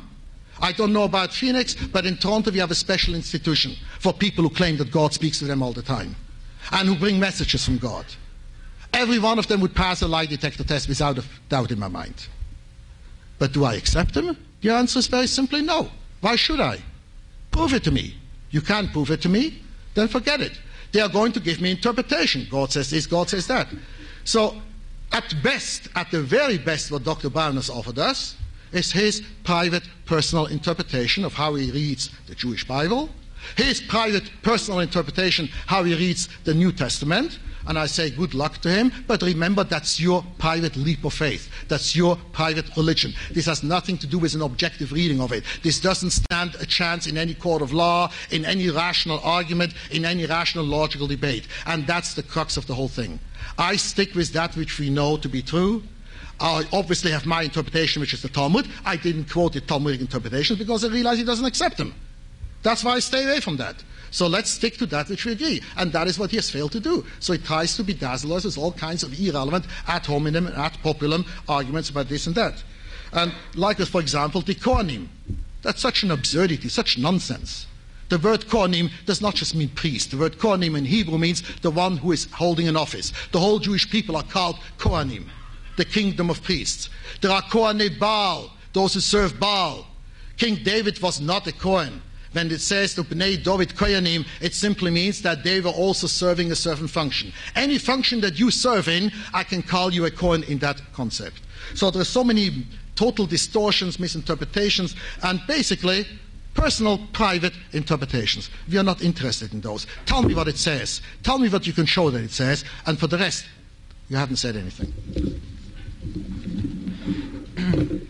Thank you, Doctor Schochet. We will now take, I almost hesitate to say this, a five-minute break. Please try to be courteous to those in front of you at the door as you leave the room if you need to do so. I will begin calling you back at exactly quarter till. Please be back in your seats. Thank you. We are now going to begin the question and answer phase of our debate. Let me give you a brief overview as to how it will work, because it can sometimes get a little confusing. We will have one question asked by each debater of the other. Each debater will have one minute to frame the question. The person being asked the question will have three minutes to respond. The questioner will then have two minutes to rebut that response, and then the original person who was asked the question will then have one minute to rebut the rebuttal. And then we'll reverse it all. There will be one question for each individual, and then we will have six-minute closing statements from each of the debaters to conclude our debate this evening. We will begin with Doctor Brown asking a question of Doctor Schochet. He will have one minute to phrase his question. Doctor Schochet will then have three minutes to respond to the question. Doctor Brown, your question, sir. This time pressure really makes life interesting, I'll tell you. Uh, Rabbi Schochet, I know that you do not believe that Jesus was born of a virgin, that he died for the sins of the world, that he rose from the dead, that he is the true Savior and Messiah. Uh, you've refer referred uh, in the past to John fourteen six, I'm the way, the truth, and the life, and no one comes to the Father except through me, the words of Jesus, and called it the foulest, most abusive sentence ever uttered in the all of human literature, which makes Hitler's Mein Kampf look like a nursery rhyme. I say that to reinforce the strength with which you believe these things. How then can it be fine for Gentiles around the world to follow Jesus as Savior and Lord? Isn't the role of Israel to be a light to the nations? Isn't Israel called to proclaim his glory to the nations? Isn't it part of the role of the servant of the Lord to bring the world into the knowledge of God? How then can you say Christians can follow this Jesus? Christians can follow this Jesus. Christians can follow whatever they want, insofar that they keep this as their personal faith, the same as any other adherents of any other faith group or any other religion can go and practice whatever they feel like. I will draw the line, however, when their actions or their beliefs will touch anybody else. If you want to believe that you have the one and only faith and no man cometh unto the Father except through me, go right ahead, be my guest. But don't you dare go and pass this personal belief, this personal leap of faith, on to somebody else by telling him this is truth. It, that's all it is, your belief.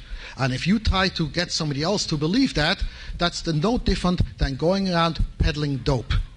That you can turn on somebody by promising instant salvation, instant heaven, by this is the way to God, when you have absolutely no way in the world to prove that.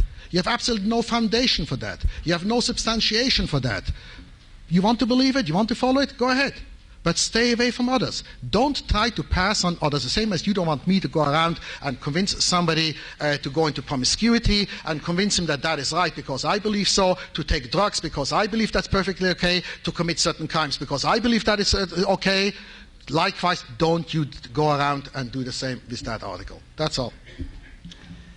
Well, in response, let me say that uh, you still haven't addressed my question. Isn't it the role of Israel to be a light to the nations? Isn't it the role oh, of I'm the sorry, servant then. of okay, the Lord? I still have a minute. Well, uh, let, let me take my well, two, and then you get yours. No, no, I said in that case I still had a minute and a half. I'm left. sorry. So, glad, so I'll add it to the yes. Okay, go ahead. No, why, why don't you continue this way? I can rebut your rebuttal. Okay, go ahead.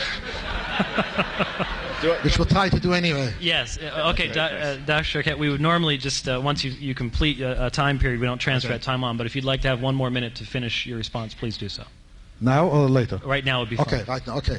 Uh, Israel is supposed to be a light unto the nations precisely by living up according to that which God dictated to them.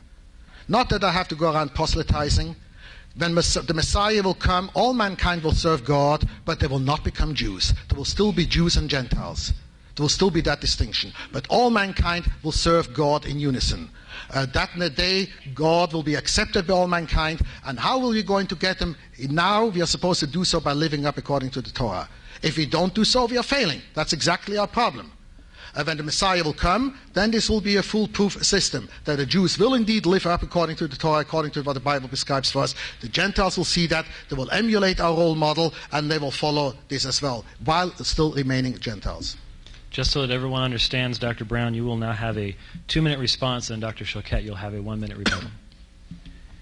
First, although you continually speak of this being a leap of faith that I take, having no proof, having demonstrated nothing, I'm pleased that we have all of this available for people to go through and look at carefully to see which of us, if either, are in fact taking a leap of faith.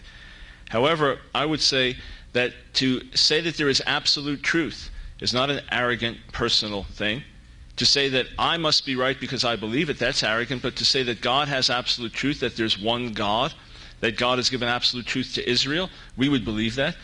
You as a rabbi would want Jews here to come back to what you call tradition. You would think that's imperative. What if I said that's your personal belief? Keep it to yourself. You say, but I, I want Jews to know why. Because we have absolute truth. We have one God. We have one scripture. Isn't that important? The fact that Jews keeping Torah is a light to the nations, no, no way. How is it a light to the nations if Jews living in Brooklyn, for example, or in Mea Shearim in Jerusalem are keeping Torah? ninety-nine point nine nine nine percent of the world won't even ever meet them, see them, know them. No, it says in the Psalms and other passages, proclaim his glory to the nations. Interestingly, one of the last things that the late Lubavitcher Rebbe began to do was send out emissaries to educate the Gentiles in what are the so-called seven laws of Noah.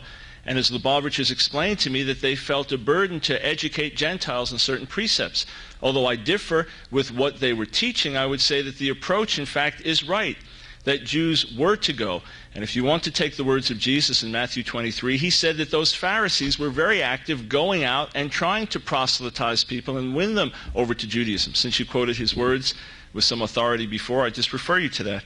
I say it behooves us as Jews to warn idolaters about idolatry. It behooves us as Jews to let the world know if they're worshiping a false savior, a false messiah. Don't say, it's okay, believe in him, he's a myth, never, never did what he's supposed to do. Nonsense, but go ahead and believe in him. No. You have a one-minute response. Um, one minute. Uh, first of all, when we say, when we look at Christians, we do not look at them as idol worshippers. That's number one. A Jew who would accept Jesus would be worshipping idolatry.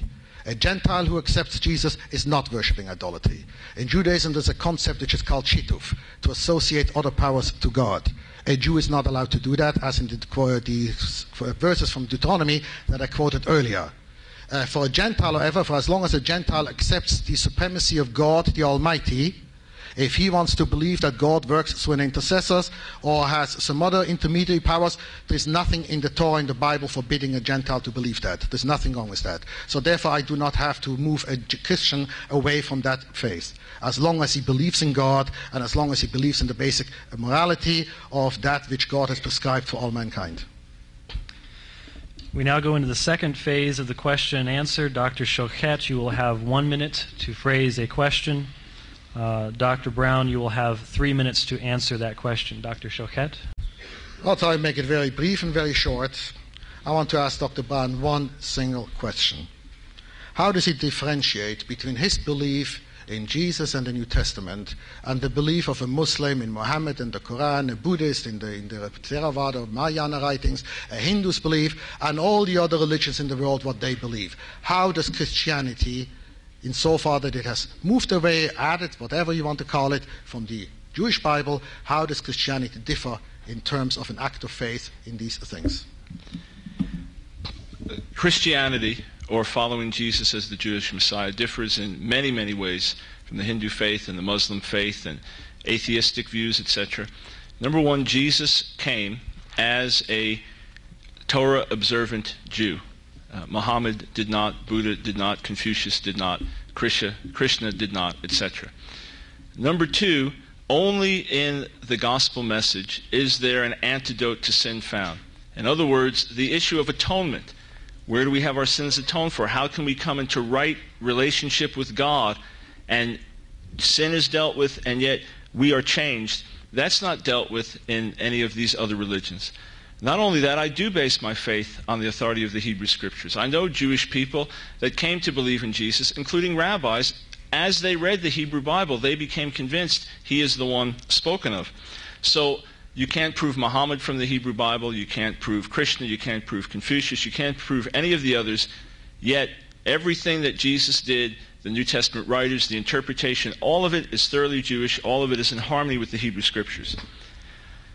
In addition to that, I have seen the fruit of what is called the New Covenant in the lives of former Hindus and former Muslims and former Confucianists and former Buddhists, et cetera, who have testified almost universally that in spite of their zeal, in spite of their work and their effort to somehow come into right relationship with God, to receive a new heart, to receive forgiveness of sins and a changed life, they were unable in all of these different ways. I've also heard that from rabbinic Jews, who then, through faith in Jesus the Messiah, have been gloriously, wonderfully transformed around the world. One last thing just of interest, and, and Don Richardson in his book, Eternity in Their Hearts, has documented this around the world. For example, the Karen people in the eighteen hundreds, eighteen twelve actually in Burma, missionaries came to them. They seemed very dense. They seemed to have no concept of God whatsoever. They had Buddhist background and animistic background. Missionaries talked to them, there was no fruit until one day they realized, wait a second, you were talking about this God, Yuwah, Yahweh, Jehovah, the, the name by which he was called, or, or the way it was expressed by the missionaries. They said, we have a tradition dating back centuries and centuries and centuries that someone would come to us with a book telling us about the one true God.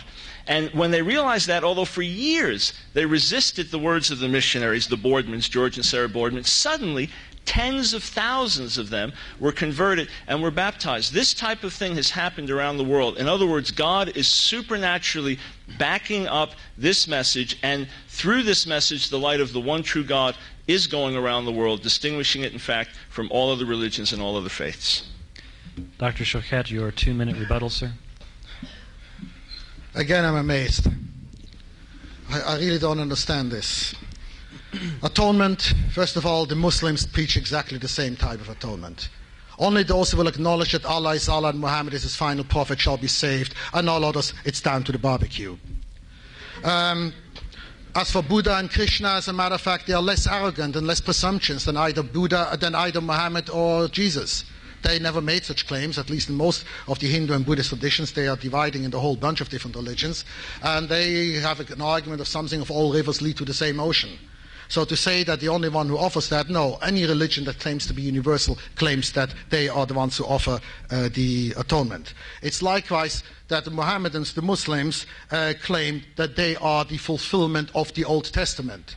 The Christians, Jesus and the apostles came and said, God gave the Torah, first edition. Then came a revised edition called the New Testament, and that's it. Then came the Muslims, said nonsense.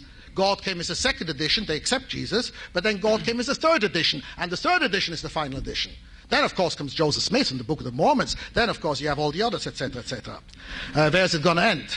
Yes, the Christians came as the book to all the natives and so forth. They came as the book in one hand and the cross in the other. And they said, you better kiss this, or this kisses you. And that's how they became converted.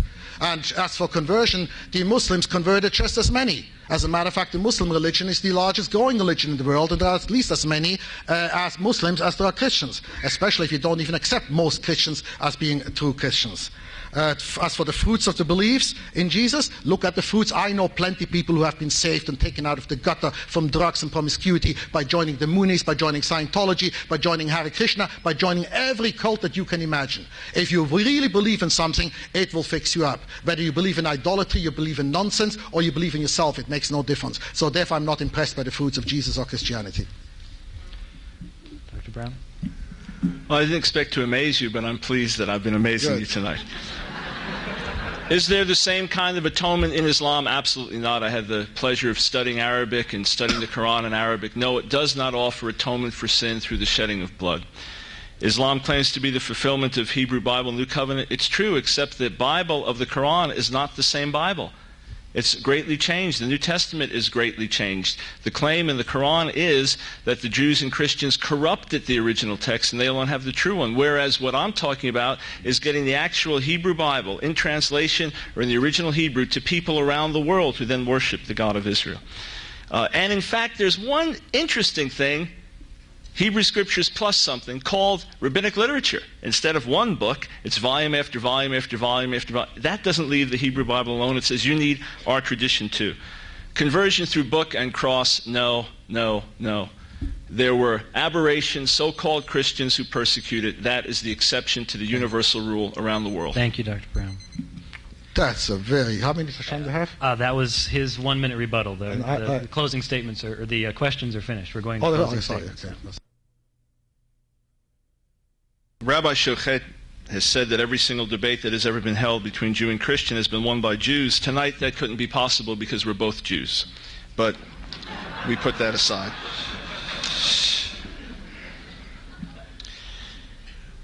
When uh, we agreed to do this debate, I was invited, Rabbi Schochet was invited. I considered him to be one of the top representatives of what is known as the anti-missionary position. Um, we've been very careful to go through guidelines and even who would go first, last, timing, and certain things decided by the flip of the coin, et cetera. Um, and one key thing to me was that everything had to be audio and videotaped. Why? Because at the outset I said to beware of sweeping, bombastic statements, whether by me or by Rabbi Schochet. What I'd encourage you to do is, when these things are accessible, to go through very carefully, look up texts, go through references. A key text Rabbi Schochet quoted, I want you to be able to check, was Matthew twenty-three. He said Luke twenty-three, but he meant Matthew twenty-three. That's what he had in his notes. So if you want to look that up, I'm telling you where it is. Uh, and if I missed any rabbinic citations, you can check with him, and he can set that right also.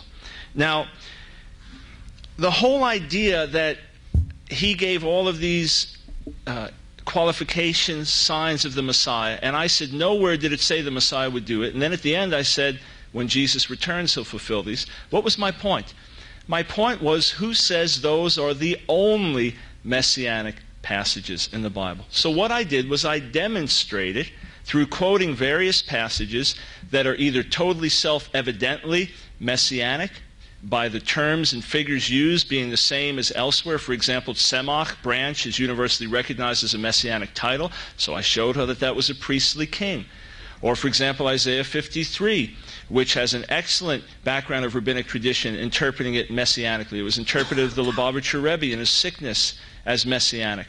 Uh, the point there is very simple. I showed text after text after text that is messianic in content, that is messianic as recognized by tradition, and said this had to happen also. To say that I showed nothing, demonstrated nothing, is basically like hitting a thousand and then saying you just struck out every time. Check, look, observe. Why did I quote Talmud? Well, I was told that authentic Judaism rejects this position outright. I was told that you could not believe in the New Testament and be faithful to historic Judaism. Therefore, it behooved me to demonstrate that rabbinic Judaism is not, in fact, the authentic or historic Judaism, but just another tradition of man. As to the idea that there is an unbroken chain of tradition going back to Moses, and without it you can't understand anything, let's be honest. Take a fundamental law of Torah that if people commit certain sins, they will be karet, cut off. The rabbinic tradition isn't sure between two options what it actually means. It's forgotten the meaning of certain animals, unclean animals, which they exactly are, how to identify them. Get a book like Aryeh Kaplan's Living Torah. Go through the notes and you'll see so many interpretations, so many ideas. Why? Because there is no unbroken tradition going back to Moses. In point of fact, only ultra-Orthodox Jewish scholars today will speak of that. Most modern Orthodox scholars will not even speak of an unbroken chain of tradition. You say, but I had my chain of tradition by which I interpreted texts. No, I went to the context. Read the context of the various passages quoted. Read the context of Matthew twenty-three, where Jesus says, don't follow their example. Read the end of Matthew twenty-one, when he says, yes, you sit in leadership now, but the authority will soon be taken away from you. No, Jesus did not say that we are forever to be under rabbinic law. There's a man named Rabbi Daniel Zion. He was the chief rabbi of Bulgaria, helped to save many Jews from the Holocaust, settled in Eretz Yisrael, the land of Israel, where he lived out the rest of his life there. He was a fervent believer in Jesus, Yeshua, the Messiah. In spite of all objections raised to him, I know others, religious Jews, who have put their faith in Jesus, the Messiah. I know some who have been beaten, some who have been persecuted. The persecution has gone both ways at times. The fact is very simple. If you will seek God with all of your heart and all of your soul, because we have many prejudices. It's said in the Psalms, Gal einai va'abita niflaot mitoratecha. Open my eyes, uncover them, that I can behold wonders in your Torah, in your law, in your teaching. I'd encourage you, seek God and say, look, I'm a weak human vessel. I don't know everything. Give me wisdom. Give me insight as I study the text. And read on your own. Jewish believers in Jesus, I urge you to read through the Scriptures carefully, to look at them, to look into the New Testament and see if, in fact, your faith stands on strong ground, as I determined to do over twenty years ago. I encourage rabbinic Jews and atheistic Jews and others, read through the Hebrew Bible, seek God, study, look, and see if in fact Jesus, Yeshua, is the prophesied Messiah. I rejoice to say that in fact the fastest growing religion is not Islam, but New Testament believing Christianity. The turn of this century, one out of every thirteen thousand Africans believed in Jesus. Now it's one out of three. God is moving, not with a sword, not with outward coercion, but by His Spirit, through His Word, changing lives. Taste and see that the Lord is good. Blessed is the man who puts his trust in Him. Thank you. Thank you, Doctor Brown.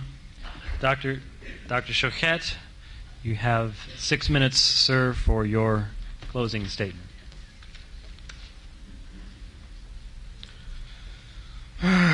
Schochet missed me again.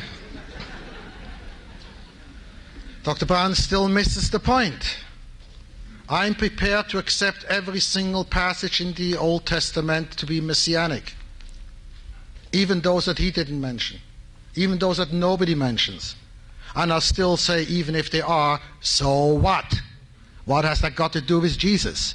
You want to find similarities? Well, let me tell you, I am prepared to stand here in front of you tonight and tell you that every single passage that is referred to by Christians to refer to Jesus applies to me no less. That I have as many claims to be the Messiah as Jesus has any time. Plus more, that I have a paternal link to King David, which he doesn't have. Uh, secondly, uh, to say that modern Orthodox do not believe in an unbroken chain of tradition, that is sheer nonsense. A ludicrous lie. To say that there are Jews who have accepted Jesus, and he quotes even rabbis. Do you want me to quote how many priests and ministers and nuns and friars and who knows what else have dropped Christianity and became Jews or became Muslims or became Buddhists, et cetera, et cetera? So what does that prove? That a person has a certain weakness or a person allowed himself to be persuaded by emotional arguments, et cetera, et cetera? What kind of an argument is that? The onus of proof is still upon them, and so far they haven't proven a thing. Um, read carefully, he says. Yes, read carefully by all means. I once dealt with a young man who got involved with Campus Crusade for Christ, became the main recruiter on the campus in San Diego. I spent a few hours with him, and at the end of it I told him one thing. Look, I'm not asking you to listen to my interpretations and what I say. I ask you one thing and one thing only. Go home tomorrow. Stay away from them, stay away from me, and stay away from the rabbis. Start reading the Old Testament, starting with Genesis one one. Don't look at Jewish interpretations, don't, don't look at theirs. And then keep reading straightforward. And as you come to various passages, ask yourself, what does this mean? It took him two days to drop the whole thing. Two days. Now back to my closing statement. I think I've clearly given you the reasons why historical Judaism rejects categorically any suggestion that the Christian Savior is or might be the Messiah. Or at least the Jewish Messiah. And B, why it is impossible for to be a faithful Jew when accepting the New Testament or the Christian Savior. Christianity feels an obvious kinship to Judaism, but not vice versa. The Christian faith and scriptures mean absolutely nothing to the Jew, just as Islam or Hinduism mean nothing to the Jew or the Christian. We have no quarrel with the Christians, Muslims or Hindus. We respect other people's religions and are opposed to seeking their conversion to bring them into our ranks. If necessary, though, we shall respond firmly to any attacks on our beliefs, and especially the vicious and evil obsession to missionize Jews, to the egotistical, sanctimonious self-righteousness of exclusivists who proclaim their religion to be the one and only truth for all mankind. Yes, there is absolute truth, but it's not yours, it's not mine, it's God's. And that no man cometh unto God except by their way. As Coleridge said, he who begins by loving, he was a Christian, he who begins by loving Christianity better than truth will proceed by loving his own sect or church better than Christianity and end in loving himself better than all. I couldn't have said it better. Our real concern is his missionary attempts to proselytize Jews, mostly easy prey, totally ignorant of their own identity, young children, bedridden in hospitals, and at least one person here in this audience knows who and what I'm talking about, defenseless elderly in nursing homes. Shmat, the conversion of a Jew to another faith, is to us worse than physical death. It is the brutal murder of a Jew's soul, cutting off his connection with God and salvation. Christians and devout believers of any religion should understand that, for they feel the same way about their own identity, their own children, brothers and sisters. They, no less than we, regard the leading astray of their children into alien cults or religions as the worst tragedy.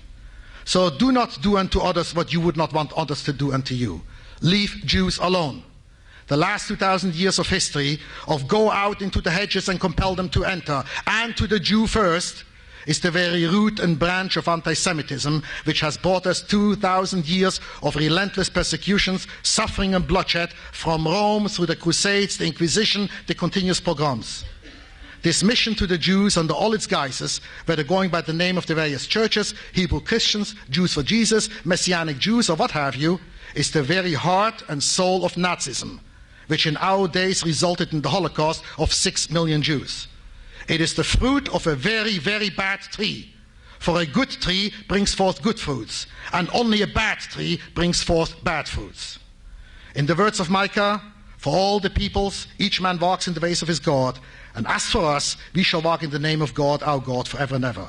I doubt very much whether anyone has been swayed by tonight's presentations or by any other debate of this kind. Most believing Christians are committed to their dogmas of faith, and no arguments, regardless of sound or logical, will persuade them otherwise.